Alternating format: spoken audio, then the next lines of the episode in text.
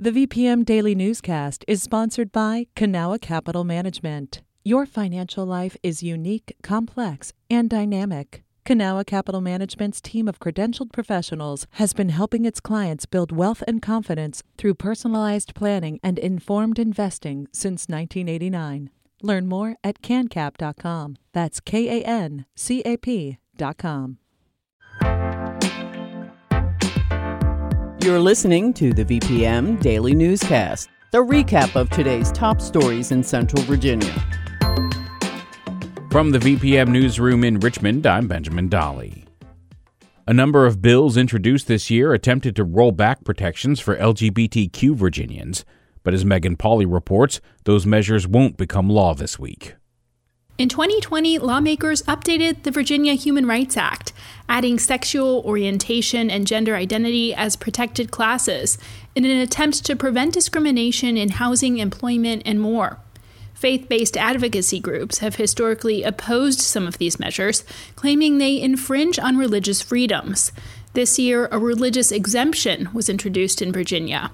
What this exemption sought to do was just pretty much rip a hole in our non-discrimination laws, the Virginia Human Rights Act. That's Brianna Diaz with the A C L U of Virginia. Had it passed, it would have allowed for folks to discriminate against L G B T Q people based on their religious beliefs. Diaz expects to see similar legislative proposals in the future.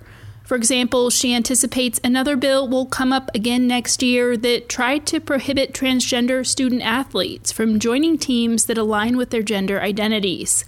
Megan Pauly, V P M News. A state lawmaker says he will propose a bill during next year's legislative session that will, quote, protect life at conception. Senator Travis Hackworth of Russell County told the Southwest Times about his plans to create the Protecting Virginia's Children Act.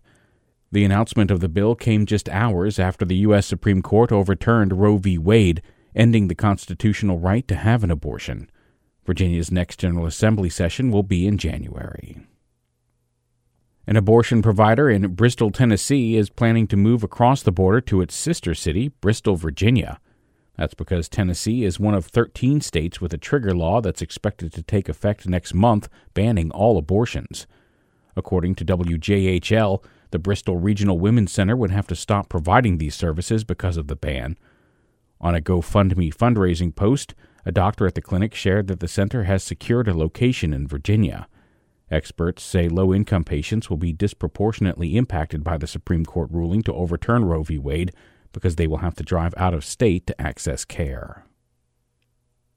The number of people killed by speeding drivers in Virginia is on the rise compared to last year, according to preliminary data from the National Safety Council.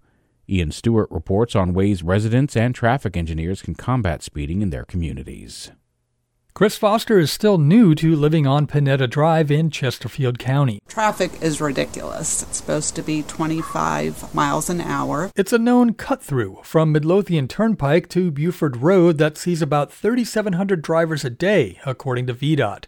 While police officers regularly perform speed checks and the county recently installed a radar speed sign, Foster says they're not helping.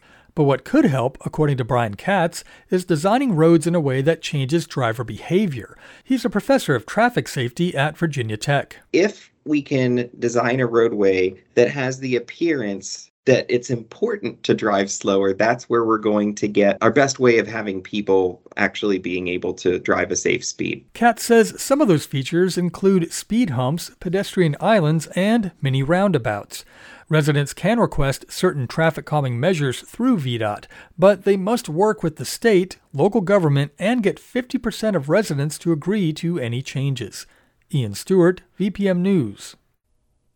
The blue crab population is declining in the Chesapeake Bay.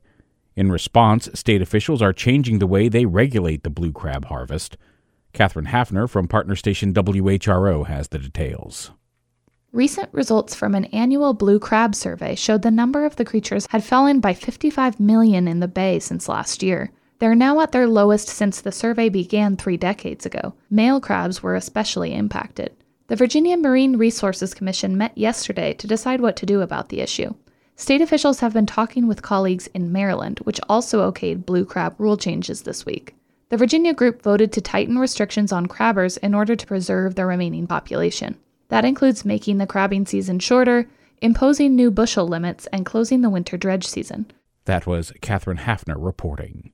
This has been the V P M Daily Newscast. Some of these stories may have changed since the newscast was recorded. You can stay connected to what matters by heading to v p m dot org slash news or follow us on Facebook, Twitter, and Instagram at My V P M.